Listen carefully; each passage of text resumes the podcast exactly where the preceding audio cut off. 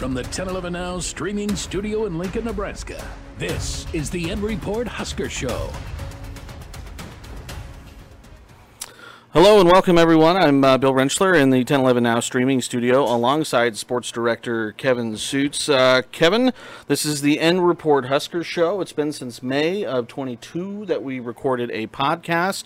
Uh, and since we've gotten some upgraded kind of toys here, we knew we wanted to kind of restart this, bring this back. And so, welcome to kind of again the inaugural re debut of the N Report Husker podcast. 2023 Nebraska football season is set to begin this week. The Huskers travel up to Minneapolis to take on the Golden Gophers, which will kick off the Matt Rhule era. So, what a better time to get, to talking get started. Huskers. So again, for everyone again joining us, uh, again you can stream this live. We're live right now on 1011 streaming platforms again, including 1011 now uh, live stream on the website, Roku app, Fire TV app, uh, YouTube, everywhere. You can obviously watch on demand afterwards when this is done. Can and you say that can- in your sleep now too? Uh, basically, The yeah. Roku. Roku, Apple TV, Fire TV, off Android like TV, it was one- Samsung TV. Yeah. There's so many TVs now. It's really hard to keep up with all of the new ones. But and then also you can listen on uh, wherever you get your uh, wherever you get your podcasts as well. Uh, so uh, again, Kevin Sjuts and Chase Matteson are very busy, so we're going to try and uh, again use their time uh, judiciously today. We're going to go ahead and bring in Chase Matteson right now. He's joining from the sports office. Chase, how are you doing all the way over there? Yeah, not too far away, but I'm doing well, and you know, it's it is a busy time of year, a very busy week of all of the Huskers It is. in, in it. It is, and there's a lot. A, there's a lot to talk about for the next couple days. My first question I want to ask both of you, Kevin. I'm going to start with you. Uh, is again, you've been covering the team for a long time. As me, as a fan, I kind of have this emotion of anxiousness, nervousness, excitement, kind of mixed with maybe some dread. What kind of emotions do you feel as we kind of get ready for a season opener? Let's just go. Like I, Just I, I'm go. kind of tired already. Is that we? That's very weird to say out loud. Well, we started But this on I- July 31st. I, I feel like I had fall camp fatigue about three weeks ago. so just anxious to see the team, especially considering all the new pieces that are a part of this 2023 Husker uh, team. New head coach, new coaching staff. There's only one retained coach, and Donovan Raiola. And Nebraska has over 60 newcomers on the roster this year. So curious just to see them in a Husker uniform, and then how they fit the new offensive and defensive schemes. So there, there are so many mysteries, and I guess that's why I just, I say let's go. Like let's, go. get it started. Let's get it Thursday done. cannot come soon enough. No, I can't. Chase, what about you? Again, this is your first season covering the Huskers. What kind of emotions have you been feeling again following the team the last few weeks? But finally, you know, we get to play some meaningful football.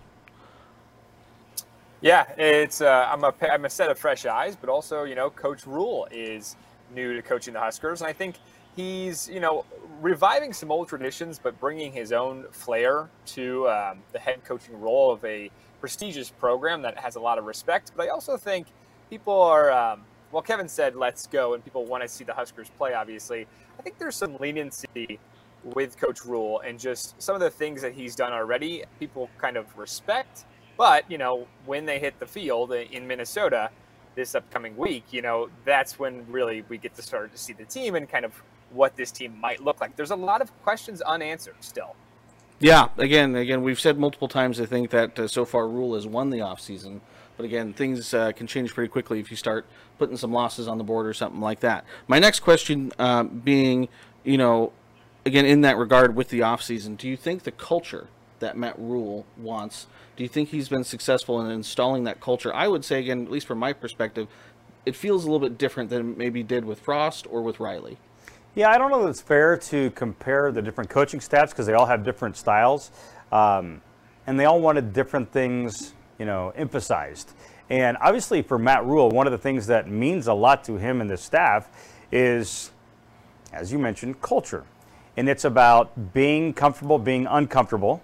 Why they lived in the dorms for a couple of weeks during fall camp, and even preceding fall camp, just the way that this team conducted themselves you know, behind closed doors in the classroom. You know, he even eh, Matt Rhule is very proud of the fact that the Nebraska football team had the highest GPA in the program's history this past spring. That means a lot. Going to class, eating the right things, uh, having good attendance and other weightlifting sessions. And then not only going to those weightlifting sessions, but Nebraska took on some completely new uh, behaviors and habits and emphasis in the weight room. And that's all a part of Corey Campbell's hiring and being in charge of Nebraska strength and conditioning. So all of those things kind of play into the fact that Matt Rhule doesn't let things just happen. They are all with intent. And we've seen so many examples of that. And the meaning behind the intent in every instance is to have the culture that he wants, where there is uh, a spirit of accountability, commitment toward one another, and then also just doing things right. Mm-hmm. Uh, Chase, I'm going to play a soundbite here you from Coach Rhule. This came from uh, his press conference he had on Friday, and I want you to kind of just give me your reaction to this sound. I'm I'm confident that we're going to play hard. I'm confident that we're going to be a physical team. I'm confident that uh, if things don't go well early, that we're not going to panic. I'm confident that if things do go well early, we're not going to celebrate. you know what I mean? Like our guy, I think our guys understand that this is a 60-minute game and this is a 12-game season. Um, and I'm confident we'll have fun together. You know, um, my wife, uh, she knows me really well, obviously, right? And she said to me, she said, "No, you're not going to be all stressed out, are you? Like, go have fun." And this is the type of team you can go have fun with. Like, you really can. You know, like you know, I've had some other teams like I'm like you know on, on top of everything. This is the type of team you can go have fun with. So I'm I'm, I'm going to be loose and I'm going to go play and. Um, you know, what, what, better thing to go play a, a, a, an opponent like this, you know, that goes to bowl games every year and uh, has success. And so um, it'll be a great way to test ourselves.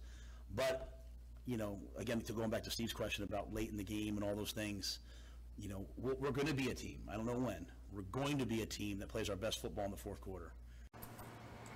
So Chase, uh, again, he talked about fourth quarter there. Uh, again, talked about fourth quarter again today in his uh, press conference. What do you make of that soundbite there from uh, Coach Rhule? Yeah, well, I think it's just a testament to the culture he's already kind of created here. Um, but also just a lot of you know confidence in trusting his players.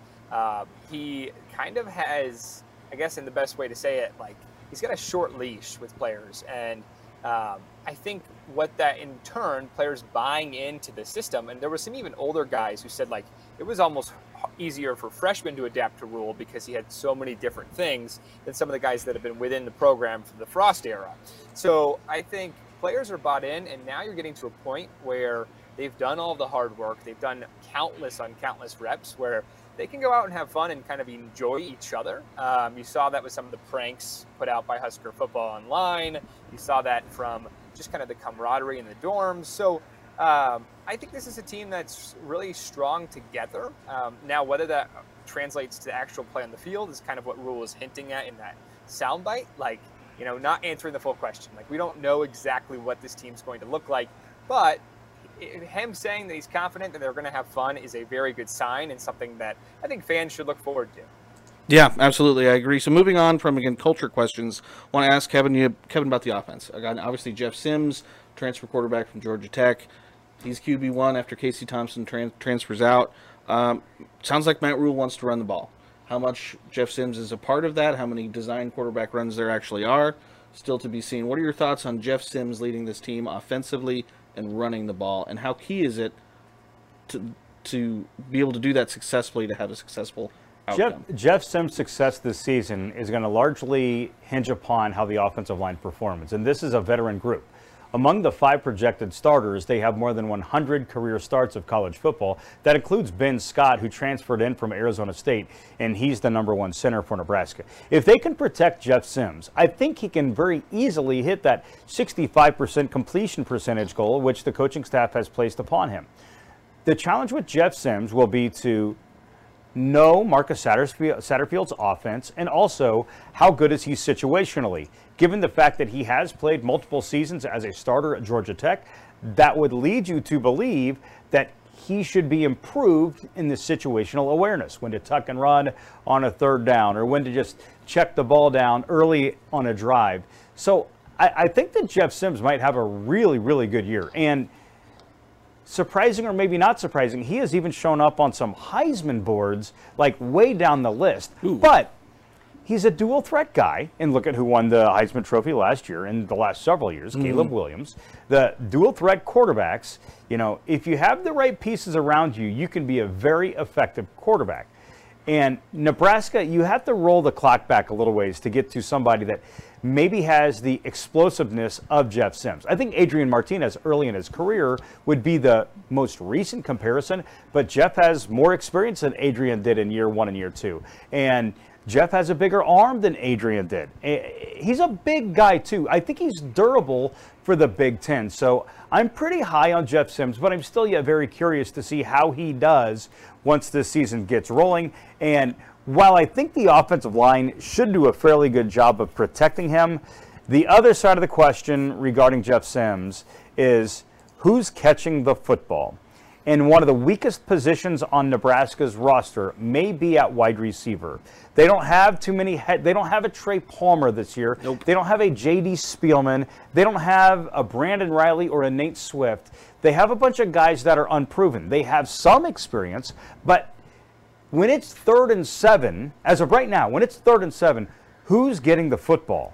Right now, we don't know. Maybe after Thursday, we know that Isaiah Garcia Castaneda is the guy. But right now, it's it's really a big mystery. So, you know, Jeff Sims, we can say he's going to throw for X number of yards, X thousand number of yards, but if he doesn't have the right guys to catch the football, that's going to limit his ceiling. So Let's see how Nebraska and Malachi Coleman could work his work himself into the conversation. They need Marcus Washington to be healthy. He will go to Minnesota. I don't know that he's going to start, but he is somebody that has legitimate college experience and a year under his belt at Nebraska. So, who's catching the football? I think that goes hand in hand with the Jeff Sims production conversation. I, I 100% agree. And Chase, while Kevin mentioned again wide receivers maybe being an unknown uh, at this point for this team, one thing that I guess I would say is not unknown is that running back room where they have three guys.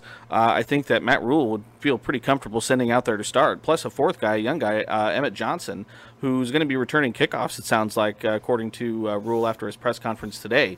What do you make of that running back room? Do you think there might be uh, like a thousand yard rusher in there somewhere, or is this going to be more of a committee and we're going to see, you know, maybe three guys with five, six hundred yards apiece by the end of the year? Yeah, well, I think Matt Rhule and Nebraska fans would love to have another thousand yard rusher, and there's been some historic running backs come through Nebraska, but you know, I would kind of lean more running back by committee. Maybe Gabe Ervin is going to step up and be the guy. Um, obviously, Anthony Grant, we know what he can do on the field, and he's explosive, but he's been fumbling in practice, and that slides him to the number three running back in Rahmir Johnson, seeing work in that third down pass catching back role. Um, but if they if Gabe Ervin just kind of explodes on the scene, they use the fullback, um, then I think there could be a thousand yard rusher, and it would be Gabe Ervin. Uh, but you do look at this running back room as with more faith than the receiving room for sure, um, just because. You know, Gabe Ervin is a guy that had a lot of promise in the beginning of his Nebraska career and now finally putting it all together and staying healthy in camp. And then Anthony Grant is kind of in a prove it self role that maybe if he's only getting five to 10 carries a game, when he gets the ball, he might be even more explosive because he's getting limited touches. And then, as you mentioned, Emmett Johnson returning kicks. I think that's a great role for him, a way to get the ball into somebody's hands, uh, someone that's younger and kind of in the back of the depth chart. Um, so we'll have to see what he can do from him. And I have, uh, we'll listen here real quick. Uh, this is Gabe Ervin uh, from last week's press conference again, talking about being named the starting running back, dealing with injuries. So let's listen to uh, let's listen to Gabe Ervin here. after that first year, I kind of got it like, you know, okay, you know, you got to lean on each other, lean on guys, and um, just like, you know, taking it, taking it a step up where like every time I touch the field, it could be taken away from you at any time. So I just don't take the take the field for granted. You know, I think about I um, I get to it's uh, like I get to do this, not like um, I got to do this. You know, I get to do this because everybody else don't you know have a um, opportunity to do these things. So I take practice and take everything. Every time I put my helmet on, I get to do this. You know, instead of I got to do this. You know, it's a big difference. So you don't take everything for granted, and you wear that in like it's like you know the standard. You man, like you know, I think of a whole different perspective, you know, since I got hurt. You know, I just, I really have a, a strong will to do things, you know. Kevin, what do you make of that soundbite? Again, very grateful attitude there coming out of Gabe Ervin. Sounds like he's been reading Jon Gordon books. you know, um, Yeah. a, a guy that is all about encouraging individuals and, and finding their passion. Uh, Gabe Ervin's a bruising back. I think he's very humble in the fact that he emerges fall camp as Nebraska's top running back. Uh, I don't want to rule out Anthony Grant so quick. I think that he could become the forgotten guy in a hurry, especially if Gabe Ervin gets uh, a lion's share of the carries against Minnesota. But Anthony Grant, keep in mind, last year Nebraska's not had a rusher hit 1,000 yards since Devine Ozigbo, and Anthony Grant was over 900. He was So, close. He was close to hitting 1,000. He had a really productive year, um, but for this coaching staff, you can't turn the football over. No. And that doesn't mean Gabe Ervin is immune to it, too. You know, when he starts seeing a maroon jersey across the way, they're coming for the football. So I, I quickly think that it might be more of a committee situation this year. And if you have a committee, it's harder to get to the 1K mark. You know what I mean? Mm-hmm. And plus, Matt Rhule even said in his final thoughts before the team departs for Minnesota that he has to have Rahmir Johnson on the field. And Rahmir is the most experienced of all the I backs. Yeah. He's he is just so versatile. I'm a huge Rahmir Johnson fan.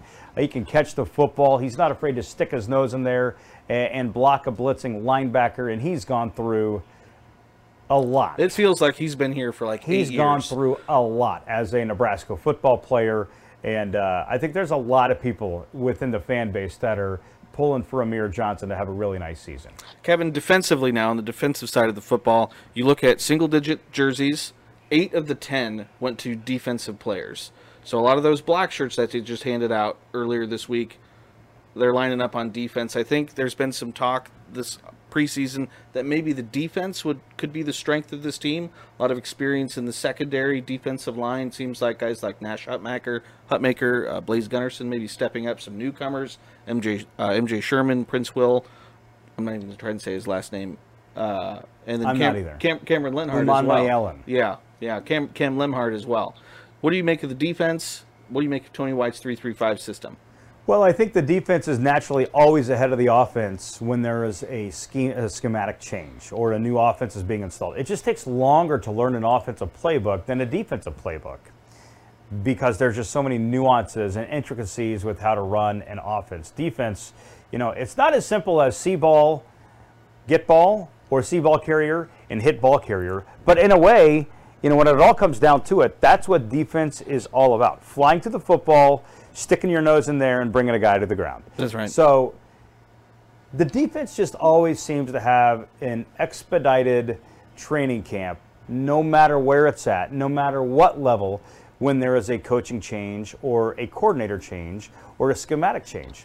With that said, Nebraska has a lot of guys on defense that have played a lot of football. And you look specifically in that, that defensive back room. Quinton Newsome may be one of the best defensive backs in the Big 10 Tony White has even said as much. He might be one of the top guys in the league. And I think Quinton probably has an NFL future in him as well. Uh, Malcolm Hartzog got some very valuable playing time last year as a freshman, and kudos to the previous coaching staff for putting Malcolm Hartzog out there because even though the season didn't go the way Nebraska wanted it to go, at least there were players that benefited from those game reps in a season that it did not amount to a bowl game. And the first person that comes to my mind is Malcolm Hartzog. He's back for his sophomore year. Great kid, one of the smartest guys on the team. And so Malcolm Hartzog might make a huge jump from year one to year two. I know we've only focused on two guys, but if you look across the defense, they have veteran guys in key spots. Uh, we just talked about the corners. How about middle linebacker? Luke Reimer. He might end up number two on Nebraska's career tackles list. And then up front, Ty Robinson. He's been here multiple years and has been through the ringer as well. So the defense not only has the advantage over the off- offense just based on how camp unfolds with a with a new scheme, but also they have the personnel that allows that to possibly be the strength of the team. I'm not saying that they're going to limit Minnesota to under 14 points in the season opener, but I'm saying this unit does have the potential to create a lot of havoc. I think specifically this defense will be much better at taking the football away than the last four or five defenses we've seen out of the Nebraska football program. Yeah, that would be uh, a really nice change to I see. think they'll create more fumbles. Yeah. I think they'll get more interceptions. I, I just think that there's going to be a different attitude you'll maybe notice with this group. And some of that is Tony White's 3-3-5 scheme. Some of it is guys that are veteran guys who have been through Big Ten football and they think less and they just go play more. Yeah, and Chase, I think we'll find out pretty quickly. You know, Minnesota's going to line up. You know, their line is probably bigger than the Green Bay Packers line. They're going to have multiple tight ends, fullback, and they're going to run it right at you. So again, I, you know, the the players have said they're ready to, you know, maybe hit another team instead of their own team. They're going to get hit in the mouth pretty quick when they line up against Minnesota. Yeah, I, going back to talk about the defense a little bit, I think it's a balance of how the offense maybe has had some rust or just a little bit of quirks that makes the defense look better in fall camp. Um, but also, you know, kind of to, to say what Kevin's point is, I think Tony White's defense is something that's pretty adaptable and a lot of the players that have experience or like already are good enough on the field. Now it's just about converting it to that new scheme. And you look at Syracuse last year, where Tony White came from. They held opponents to under 24 points average across the entire season. And I watched some Syracuse games. Their offense was kind of abysmal and almost hard to watch at times. That the defense was winning the games. And I think for Nebraska to win some of these close games in the Big Ten that is competitive and tough, I think it's going to be the defense that pushes them over the edge, uh, and and a defense that has a lot of experience across the board, and getting SEC transfers like Chief Borders and MJ Sherman that really can elevate it to the next level. I think the defense is going to be exciting. That's a really good point by Chase there. Bringing up Chief Borders and MJ Sherman. I think Nebraska really upgraded from the transfer portal defensively with those two guys because MJ and Chief, both big guys, both with legitimate college experience. And I think the biggest point with those two individuals in particular, they're going to rush the quarterback. And Nebraska's pass rush has really lacked over the mm-hmm. last five years. This is this is a defense that I think just has a higher ceiling to get to the quarterback than some of the previous years. And it doesn't have to come from the edge. I think Nash Hutmacher is capable of doing that. And plus moving Ty Robinson from nose guard to D end. I mean, how many DNs have the frame of Ty Robinson? And he's good on his feet. He's 6'6, 310. Robinson's a junior. So, you know, he was typically thought of as an interior defensive lineman. But now with this scheme, they're able to move him to allow Nash to play in the middle. And you're gonna you're gonna occupy maybe multiple offensive linemen to try to block Ty Robinson because he's a big guy that can move, and that should hopefully free up an alleyway to bring pressure off the edge with MJ, with Chief, or perhaps Blaise Gunnerson if you line it up right. Yeah, and uh, I think Chase, uh, you have a guy like uh, Nick Henrich uh, and linebackers, you know, really experienced guys that are going to be finding gaps in this defensive line with guys like Nash and Ty uh, clogging up some of those offensive linemen.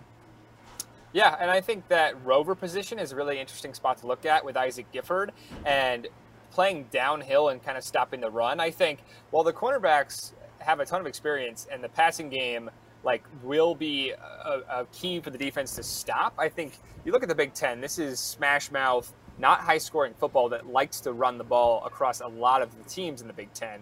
And so I think that's going to be even more important to your point, filling those gaps and just kind of taking advantage of you know the defensive line occupying multiple linemen at a time. So, uh, Kevin, moving over to special teams, it was announced today. Rhule said Tristan Alvano will start as kicker, uh, beating out Timmy Bleekrode at least for now. Again, he's a freshman. We've talked about this earlier in one of our conversations. You know, he's kicked in high school. He's kicked well in high school. He's got a big leg, but he's never kicked in college. He's never kicked in front of 90,000 or however many it's going to be in Memorial Stadium. So that might be a, a position to continue to watch as the year goes on. Matt Rhule said age is not an excuse, and even brought, brought, up, brought up the point that some of these freshmen, like Tristan Alvano, they're old enough to go serve our country overseas. So if they're old enough to do that, they're old enough to kick a football in front of 90,000 people. So, you know, and, and it's not uncommon for a freshman to serve as a starting kicker across mm. college football or in the Power Five. It sometimes is uncommon for a freshman to start on the offense or defensive line in Power Five college football. You think about this. The kicker, you hope they don't get touched all season. It's it's not physical what they do. So much of it is emotional and mental. And we know physically Tristan Alvano is capable of hitting 40 and 50 yard field goals. He's got a bigger leg than Timmy Bleekrode. So is this a risky uh, personnel choice by the coaching staff? Maybe. But if you look at potential and what is Matt Rhule doing this year? He's building for what? The future. What is Tristan Alvano? The future. Yep. So there's a lot of things that make sense for Tristan Alvano to have this role. And if he struggles, you have a great 1B in Timmy Bleekrode. Unfortunately, Bleekrode's in in a challenging spot, and he knew that. You know, one of the first practices that we got to conduct interviews with Nebraska football players during fall camp, Bleekrode was among the gentlemen that came out to uh, chat with reporters, and he talked about the friendly nature of the competition and how he's just trying to focus solely on himself and his skill set and you know not let the quote unquote position battle get to him so Bleekrode's got to stay ready keep in mind in what was it 2018 nebraska went through what six kickers that year I think they eventually ended up with someone from the student section at one point. I mean, that was very outlandish and very, very rare. But it is not uncommon for there to be multiple kickers used within a season. Mm-hmm. So Alvano's number one, Bleekrode's number two. That decision goes almost all the way up to kickoff for Nebraska's season opener. And then kick-off wise, they haven't say, said who's going to do that. It could be Bleekrode. It could be Alvano. I honestly think it's going to be Brian Buschini. Buschini started training on that with this new coaching staff because he knows if he's a punter that can also do kickoffs, it increases his value as he the looks forward into uh, a potential career in the NFL. And uh, Chase, so I want to ask you this question. Uh, we talked already about Emmett Johnson, Rahmir Johnson being your return guys on kickoff. And the one thing that I think will either drive a lot of Husker fans crazy or it'll make them really happy is he said, We are not going to fair catch kickoffs. If you catch it, you know, at the 12, you are not fair catching it. They want you. He wants those guys to run and, and try and break a return. Yeah, well, and at times you have to look at it like analytically. Are you going to get better odds at just taking the fair catch and going to the 25? And this is a, it's just it's a question at hand, right? And it's also a, you know situationally, time left in the game. Maybe if you're coming down to a two-minute drill, maybe you don't do that. Um, but it is exciting to, to, to hear that, just because it's kind of going back to that traditional football days. Um, but I, I think you know that's kind of a there's more risk there, but you know, Matt Rhule is taking risks. We see it with Alvano, and we see it with some of the even putting Emmett Johnson as the kick returner, right? And any quick mistakes, I think, is going to be a pretty short leash for some of those some of those players, even though there will be growing pains as as we can expect. You know, when I heard that comment about we are not going to fair catch a kickoff at the 12 yard line, my mind went less to the situation that was being outlined and it went quickly to, you know what? When Matt Rhule believes something, he believes it. I've said that since he got hired here, that there are just some things that he is very firm and, and confident in, whether it's situational football, whether it's how he conducts the football program, or the standard in which he holds his players to. So this was yet another example. It's like he says, you know, people want to know like how important is it to start fast? Forget that. He wants to finish strong. Mm-hmm. Fourth quarter, like ad nauseum, he will tell you what wins football games: running the football, converting on third downs. What wins football games? Running the football, converting on third downs. And so he just—that's a part of his football DNA. He is very passionate and he's very confident in that. And so when he says we're not fair catching the football at the 12-yard line, that's just what he believes in. It's almost like if you have a department store and then there's like a new fad of, of how to like put the window dressing out there for all the customers that are coming in. Yeah. Somebody that just says, you know what, we're not doing that. I don't believe in that. We're going to go with this. We're going to have green tinted windows because you know what? green tinted windows bring people in. So whether it's wrong or right, it's just what he firmly believes. Mm-hmm. So Matt Rhule likes green tinted windows. Yeah, there you go. Just another Well- example of him putting his fingerprints on the program.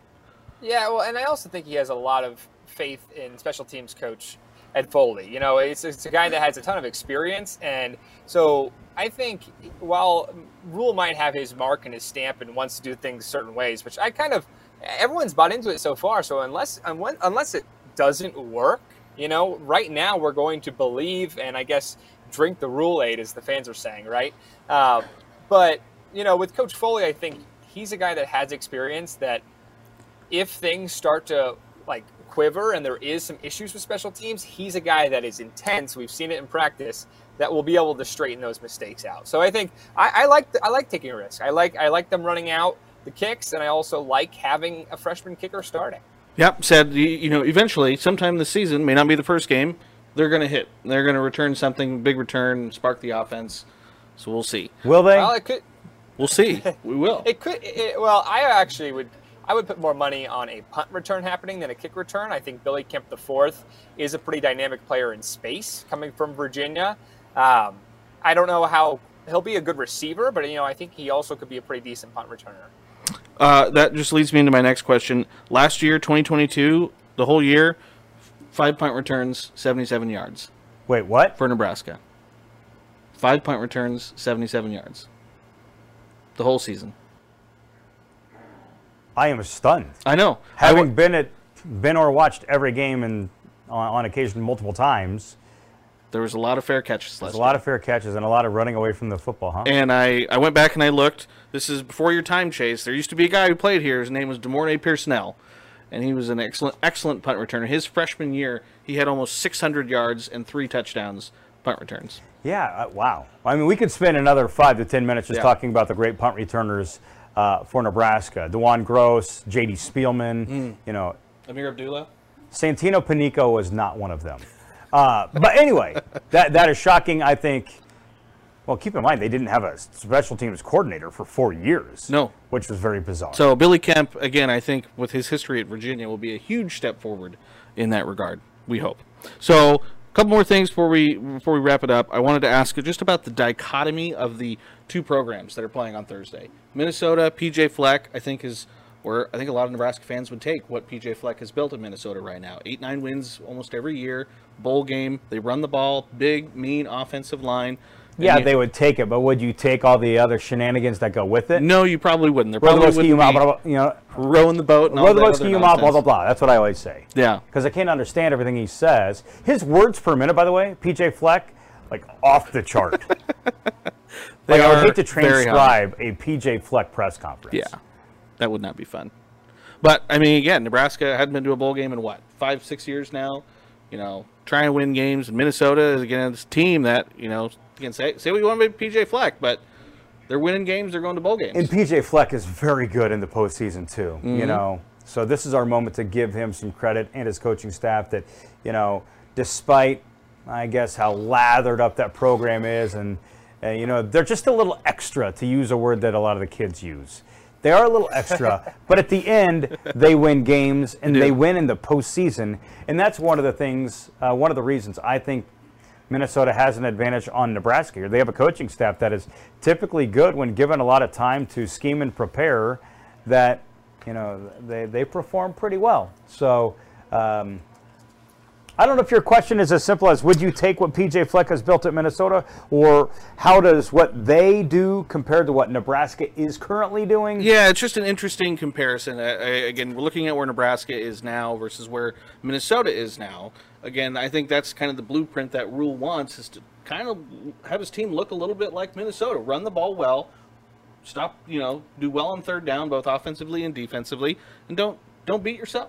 Yeah, and Minnesota is a fairly disciplined team in that regard. Matt Rhule, I thought it was really interesting when, when the conversation started to shift from his team and fall camp into Minnesota prep. He was very quick to compliment PJ Fleck. He's got a lot of respect for that coaching staff and that program. And I even got a sense that there was a hint of a little bit of admiration for the way that they have sustained the mm-hmm. ability to run the football and the way that they have become a black and blue team in the Big Ten West. They are in contention nearly every year in the division, and we've seen some great November ball games that have matched Minnesota and Wisconsin or Minnesota and Iowa. All right, so Chase and Kevin, we you guys did your preseason special that aired Sunday night. If anyone hasn't seen that again, you can watch it on 1011, uh, uh, all of our platforms as well as on YouTube. You guys gave some predictions for the season. Chase, you said seven and five. Yeah, I was being, uh, I was being positive, right? We Is he wanna ever- backtracking? He might sounds like he might be trying to. No, well, so I, I the way I had it, the way I, I think that the season could easily go had me at six and six, but I said, you know, maybe a ball will fall their way. Maybe they'll have a punt that that lands out at the one, right? The perfect situation, and they go seven and five. I was just being, you know, glass half full. Well, the question I want to ask you is, what do you think the ceiling would be for a win total? Not necessarily. Again, you said seven and five, but what do you think? Again, like you said, something's got to go right. Something's got to go their way. What do you think the ceiling is for this team? Well, uh, to, to answer that question, I would start with that. The floor is four wins. The floor that would would be the non-con games, and well, not all the non-con games. Two of the non-con games, and then two of the Big Ten games, because Colorado is not a guarantee. Um, even though I do think Nebraska will have the better team in Week Two. Uh, but looking at the ceiling, I would say, you know, this would this. I am not trying to shock Nebraska fans, but I'm probably saying that the ceiling is seven wins, maybe eight. I think eight is stretching it. I think seven wins would be the ceiling, and it'd be a very good season for year one of Rhule. Do you agree? I think it's eight. I think eight and four. Not to go all crazy here and have everybody blast me on social media. And, and I, by the way, let's let's put this out there right now. I'm not saying Nebraska will win eight games, mm-hmm. but to come to that number, like Bill, as you asked that question to Chase, I looked at the schedule and quickly thought, well, what are the games they are, you know, 90% not winning?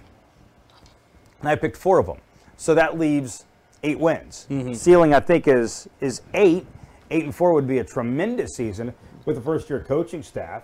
Vegas has Nebraska at six and a half, which I think is a great line because that means you're either picking six and six or Yeah. below or seven five and above. So I think Vegas is right on where Nebraska truly is. But the eight and four discussion, the the, the games I think Nebraska has like the ten percent or less chance to win would include Michigan, Illinois, um, Wisconsin. w- Wisconsin, I'm not buying Wisconsin. They're completely overhauling and their Minnesota. Sorry, I, I skipped that. I, I don't think Nebraska is going to beat Minnesota, Michigan, Illinois, and Wisconsin. I think Nebraska can beat Iowa. Yeah. And even if Nebraska loses to Iowa, then maybe they get Wisconsin. So I think that's where like the eight and four number comes comes up with. And some people might, you know, uh, be unhappy the fact that I threw Illinois in that, that discussion. Let me tell you this right now: Illinois might win the Big Ten West.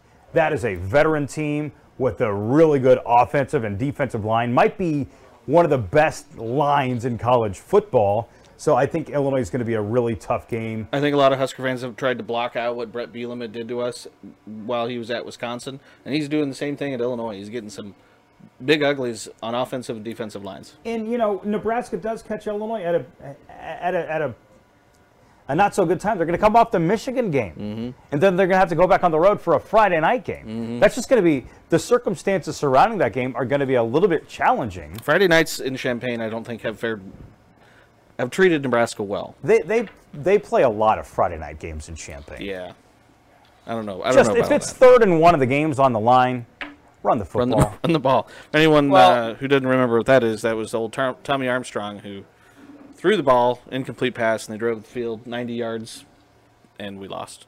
Nebraska lost. Yeah. So you have something Well, to add? I, yeah, to, to talk about Illinois just briefly, I think you look at games that are a little bit more toss-ups, like Purdue and Wisconsin. Those are first-year head coaches, just like Rhule. I think Illinois is a program that has been doing it the past couple seasons, and once you kind of get that snowball rolling in the Big Ten, it's just there's not that many one-season wonders. I feel like as of recent, I think you have these programs that build and where what Rhule wants to do is bring the respect. He started the Big Ten Media Days. He wants the, the, the program to be respected first and then feared.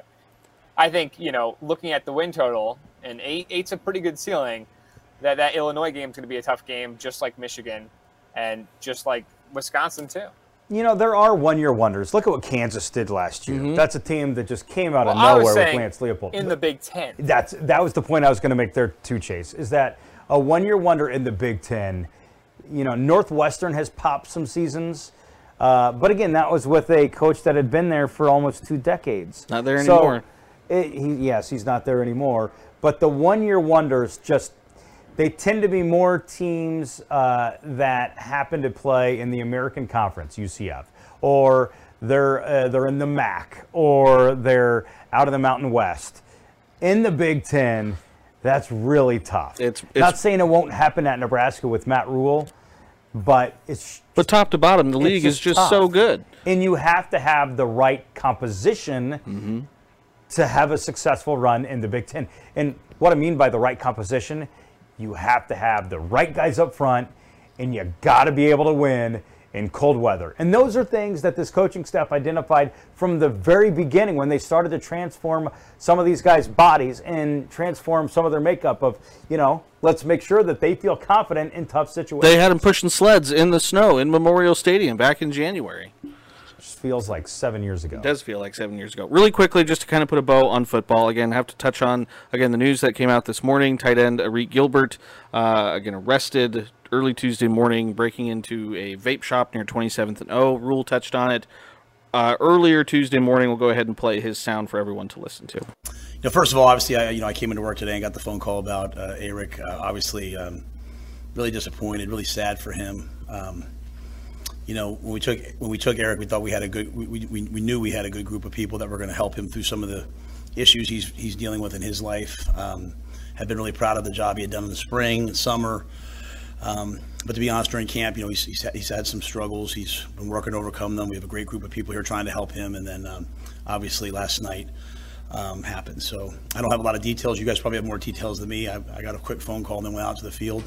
So um, you know, we'll work through those, uh, you know, as we get more information. But uh, sad and disappointed. Um, disappointed for him and his family. Disappointed, obviously, for the business owner. And um, uh, we'll have to just work through it as we move forward.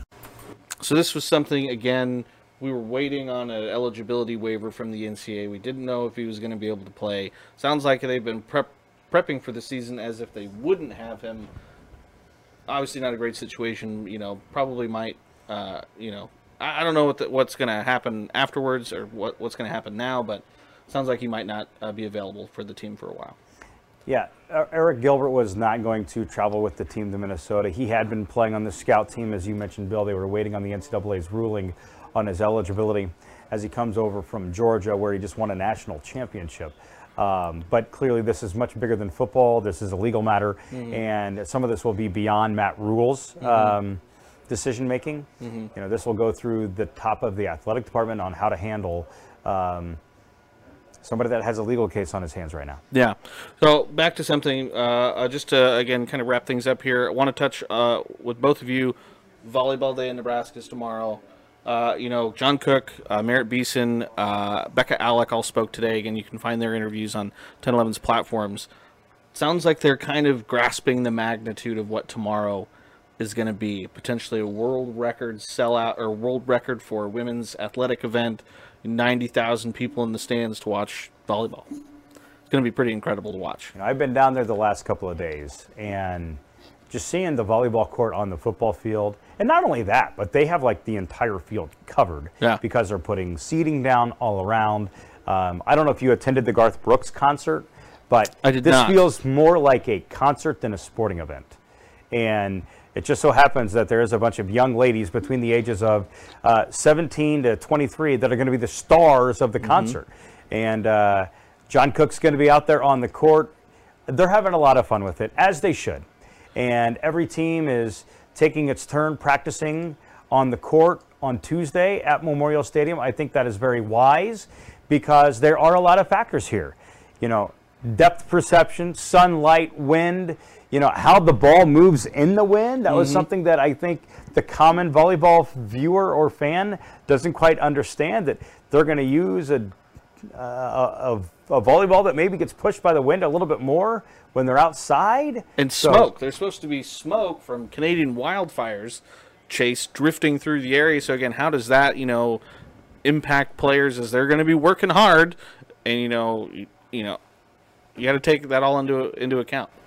Well, it's just like when you play a basketball basketball game on an aircraft carrier, right? There's a lot of different factors, and I think you know, regardless of what the game actually looks like and maybe the quality of play, I think it's just monumental for women's sports and just kind of an opportunity for the public eye to see the Nebraska faithful, but then also just you know celebrate volleyball in, in itself. Um, I think when you get down to the nitty gritty of actually a volleyball game happening, or multiple volleyball games, I should say, you know, it, it, there is going to be some challenges, and that's just part of it. Um, but at the end of the day, it, it's going to be a cool event regardless. And I think to get a national spotlight um, on the Nebraska volleyball team as well as the other programs participating, I think is awesome. And I think as long as they win, they'll be happy. Uh, and Bekka Allick spoke today, Kevin. I had never heard Becca Alex speak before. She gave one of the best 10, 11, 12 minute press conferences I think I've ever heard. Yeah, she's wise beyond her years. You know, we she's from Lincoln. She played high school volleyball at Waverly. We, of course, have done multiple stories on Bekka. And We've known her for uh, several years before she ever played at Nebraska, and she she's just a joy to be around. Very well spoken. My goodness, she does not sound like a 19, 20 year old. Um, but yeah, I have a soundbite from her here. We'll you can't help but smile and laugh. It's just you get all giddy. It's like a kid on Christmas. You know, it's it's really hard to put into words because I feel like anything I say won't won't do it justice. It's it's such a gift. I mean, beyond blessed. I I don't know how else to put it. It's just super cool. you can't. Super cool. What she well, says. you know, you said that you really enjoyed that press conference, Bill. You know, when we are at these press conferences, we're typically taking our notes, and anytime we hear something that might be a really good soundbite for a newscast, we put a little star by it. Yeah. Uh, I'm looking at it right now, and of Bekka Allick's 10 to 10 to 12 minutes with the media, one, two, three, four, five, six, seven different quotes of her. I had stars by. She was just great, and you know, there's just so much excitement and anticipation, and I, I get the sense from these girls too that, you know, like even though it's here, it's still not sinking in. They've seen the court, it's still not sinking in that this is going to happen.